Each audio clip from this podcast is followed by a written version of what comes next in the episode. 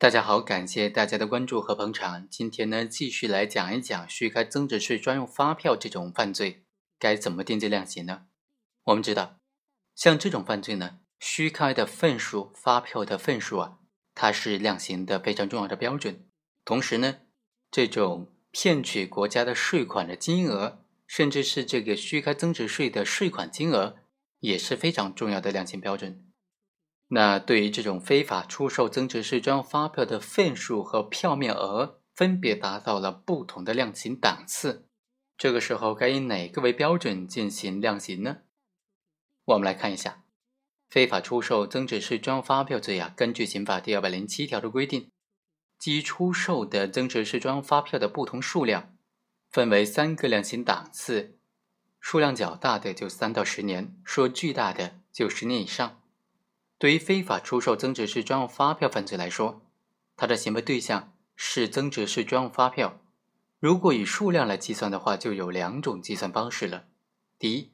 按照非法出售的增值税专用发票的份数来进行计算；第二，按照非法出售增值税专用发票的票面额进行计算。参照一九九零年最高院的司法解释。关于这种惩治虚开、伪造、非法出售增值税专用发票犯罪的决定的若干问题的解释，其中就明确规定：非法出售增值税专用发票一百份以上，或者票面金额累计五十万元以上的非法出售增值税专用发票的犯罪，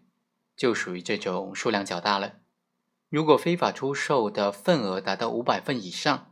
或者票面金额累计两百五十万元以上的非法出售增值税专用发票罪的，就属于数量巨大了。那本案当中，被告人邓某出售增值税专用发票是两百七十五份，按照份额计算呢，它属于数额巨大，应当在三到十年之间量刑。按照票面金额来计算的话，万元版的票面金额按照一万元来计算，那么票面额就是两百七十五万。构成的是数额巨大，应当在十年以上这个量刑幅度之内进行量刑。那此时该怎么定罪量刑呢？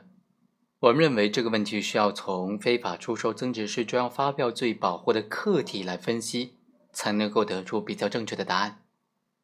增值税专用发票作为销货方纳税义务和购货方进项税额的依据，是购货方或者出口方。据以向国家税务机关抵扣税款或者申请出口退税的凭证，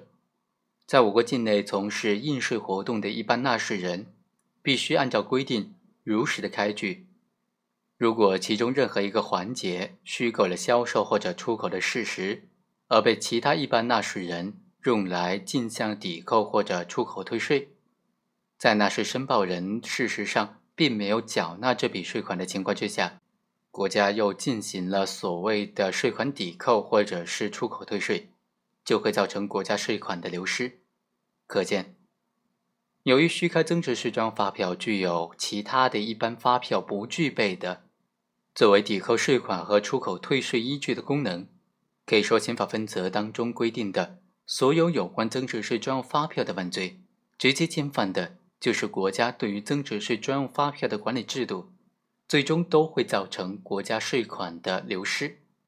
非法出售增值税专用发票罪也是这样的。按照规定，增值税专用发票只能够从国家税务部门领购，禁止买卖。增值税专用发票被非法出售之后，就可能被其他人利用进行抵扣税款和出口退税，从而造成国家税款的损失。由于增值税专用发票的票面额和份数。都能够在一定程度上反映了非法出售增值税专用发票行为的社会危害性。一九九六年司法解释当中采取了两种计算的依据，在具体个案当中呢，可能会出现本案这种按照两种不同的计算方式，需要不同的法定刑量刑档次的这种情形。所以呢，准确的评价这种行为的社会危害性，对于怎么样量刑呢，就非常重要了。本案当中呢，按照票面额的话是两百七十五万，那么抵扣税款或者出口退税就按照这个依据来进行的，所以的话就应当按照两百七十五万来作为量刑的标准，认定为是数额巨大。在十年以上有期徒刑或者无期徒刑，并处五万元以上五十万元以下罚金或者没收财产这个法定刑幅度之内来进行量刑了。考虑到呢，他是共同非法出售增值税专用发票的从犯，对他进行减轻处罚，判处有期徒刑七年呢，也是比较恰当的。好，以上就是本期的全部内容，我们下期再会。